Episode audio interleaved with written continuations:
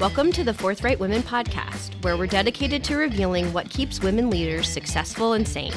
We address challenges like being an executive mom, enabling more women to rise, and fueling our own minds, bodies, and spirits. These conversations are unapologetically real, insightful, and from forthright women themselves. Let's do it. Welcome to the Forthright Women podcast. I am Anne Candido, and I am joined here by my fellow Forthright Womaner. Is that I think Forthright Womaner. I love it. Him and co-founder April Martini. Back for another episode. Yay, as we work through all of the curriculum, which we are super excited about. And it's been going really well. Yeah, absolutely. And that curriculum is Stand in Your Power, Redefining the Art of Being an Executive Mom. And each episode, we're taking another one of those week's topics and just kind of blowing them out just so you guys can get some additional perspective as we talk about them back and forth and get some insight as to where this might apply in your life and how you might take some action against it. Yep. All of that.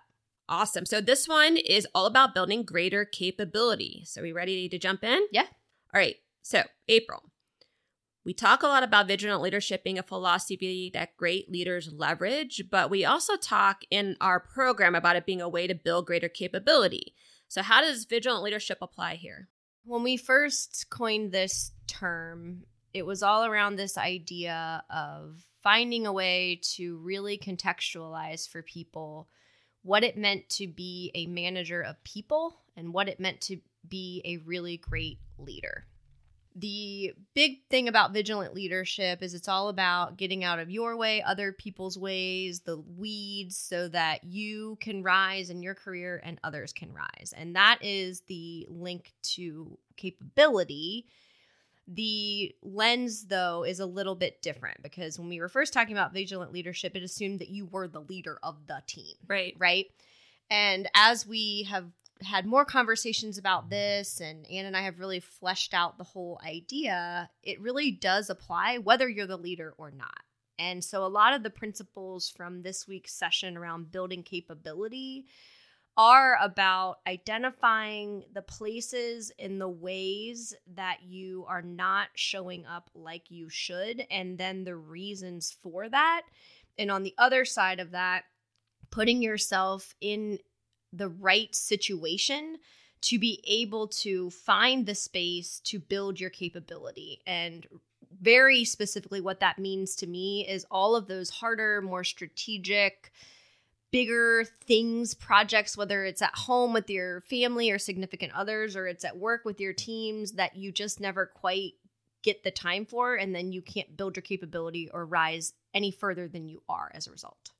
I think that's right on. And I think the big point to take out of this is that even though we call it being a vigilant leader, it doesn't mean that you need to have a quote unquote leadership position in yeah, order title. to be one. Yeah. Right. And so that's where a lot of people kind of get stuck. It's like, well, I'm not a quote unquote a leader. So does this even apply to me? But it's really the philosophy of it all, right? It's the philosophy of not always being in the weeds, seeing the bigger picture, thinking more strategically.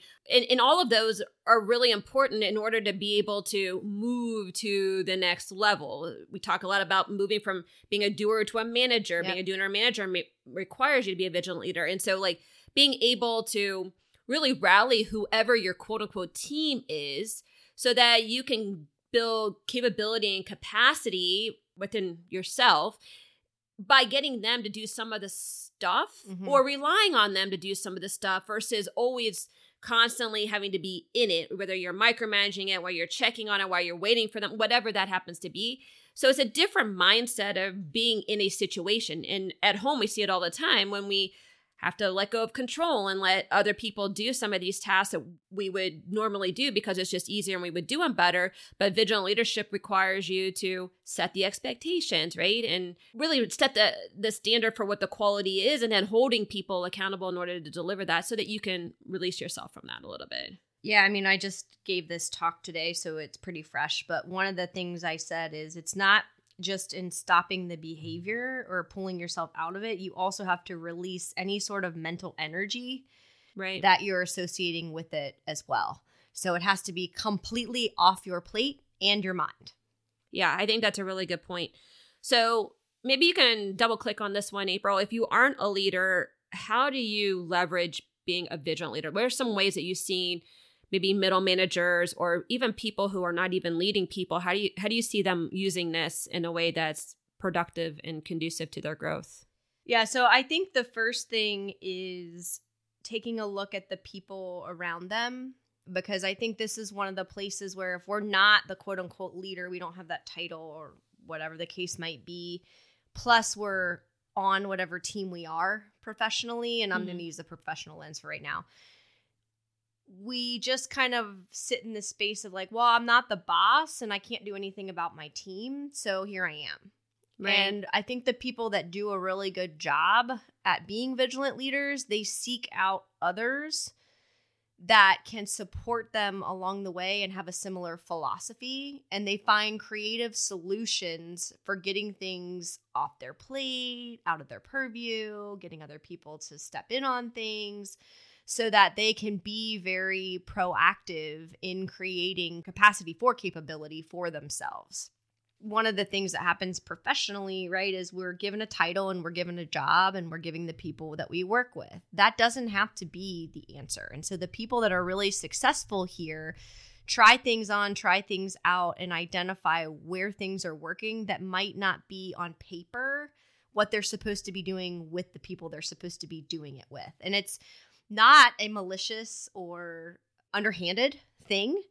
It's just that they're creating their own reality and using the tool of vigilant leadership to get themselves to a space where they can rise or get promoted or achieve the next thing, regardless of whatever guardrails, real or not real, exist in their daily work life. Yeah, and I think you hit on the point of this whole episode, or a big point of this whole episode, which is about personal growth. Yeah. A lot of people that we hear and we hear from and we talk to with, with regards to a lot of our coaching is they're like, I don't have time for my own Yep. personal growth. Yep. And this is a tool that we give them in order for them to create time because, again, it's a philosophy mindset shift of how do you create capacity so that you can invest in your own personal growth. It also gives you different skills. It, it helps you to build different muscles that helps you think like the people that you want to become in order to get the work done better, more efficiently, higher quality, whatever your KPI is for that. But you need to take responsibility and accountability for being able to generate that. And it's not a lot of people say, well, like, I'm taking advantage of others, or that's No. not fair. And it's it is not about that at all. One of the big ways we see people building vigilant leadership is by sharing more about what their personal or their role or their functions goals are. Yep. How did they get rewarded?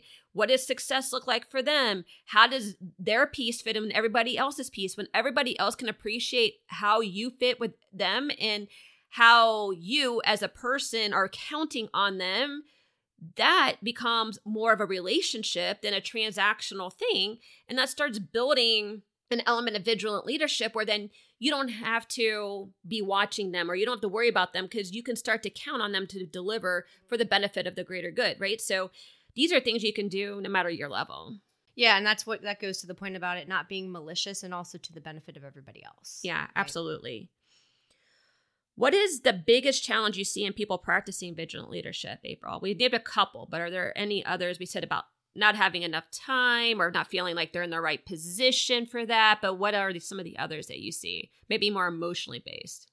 So I think what can happen when you go to try to start practicing vigilant leadership is there can be a little bit of a panic emotionally Mhm. around this whole idea because number one as we said it's a mindset shift it's also takes a considerable amount of behavior shifting all at once and then accountability on the other side of that which can be tough but i also think that we get comfortable with the things that we're really good at when we start to put ourselves out there in a new and different way, especially when it feels like it's going against the grain of what the people around us are doing, it can lead to self doubt. It can lead to not feeling like you have an anchor. Right.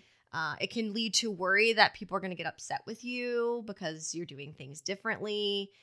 And this is not a practice for people that are super worried about what the reactions are going to be or that aren't able to commit themselves when times get hard.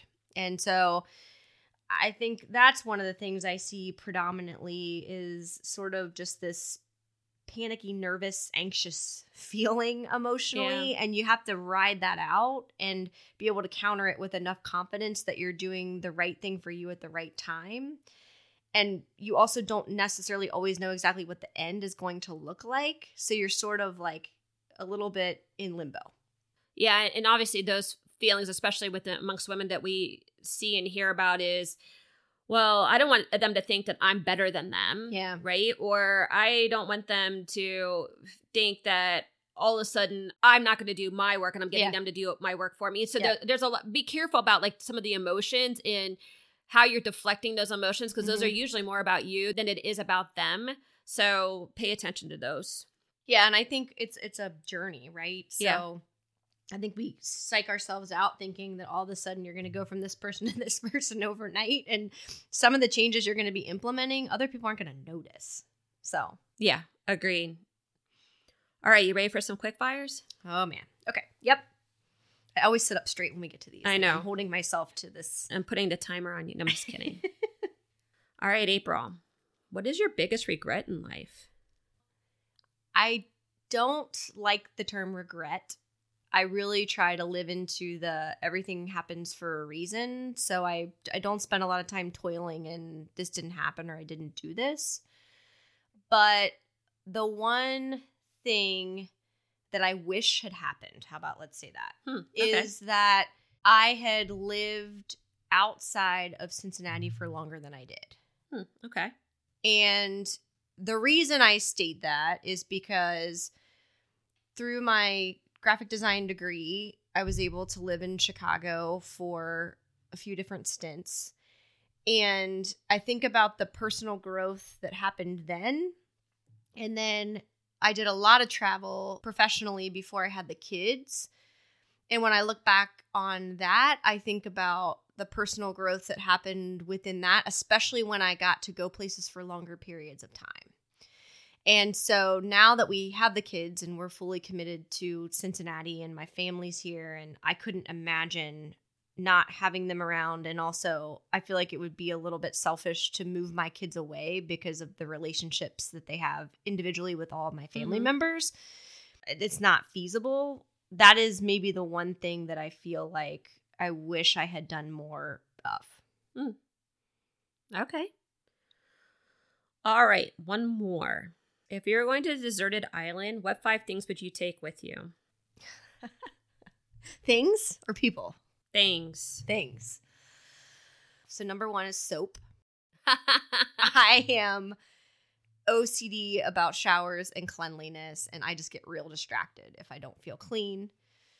The second thing I would say is books and actual books, not devices, because one of the calming things for me is being able to read actual physical books, which I feel like this would be stressful. So, I would need that. Plenty of wine mm-hmm. on the other side of that, calming in a different way.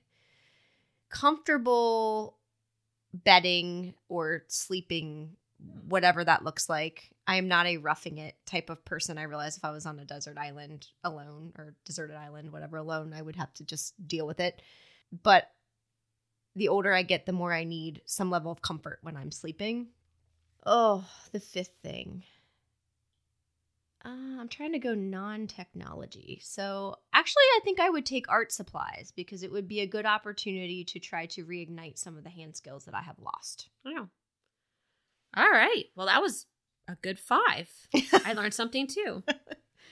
All right. Well, thank you everybody for joining us for our episode today with the topic of building greater capability. Hopefully, you got some insight into how you can apply vigilant leadership to your home and your work life. And with that, well, thank you for all being forthright women.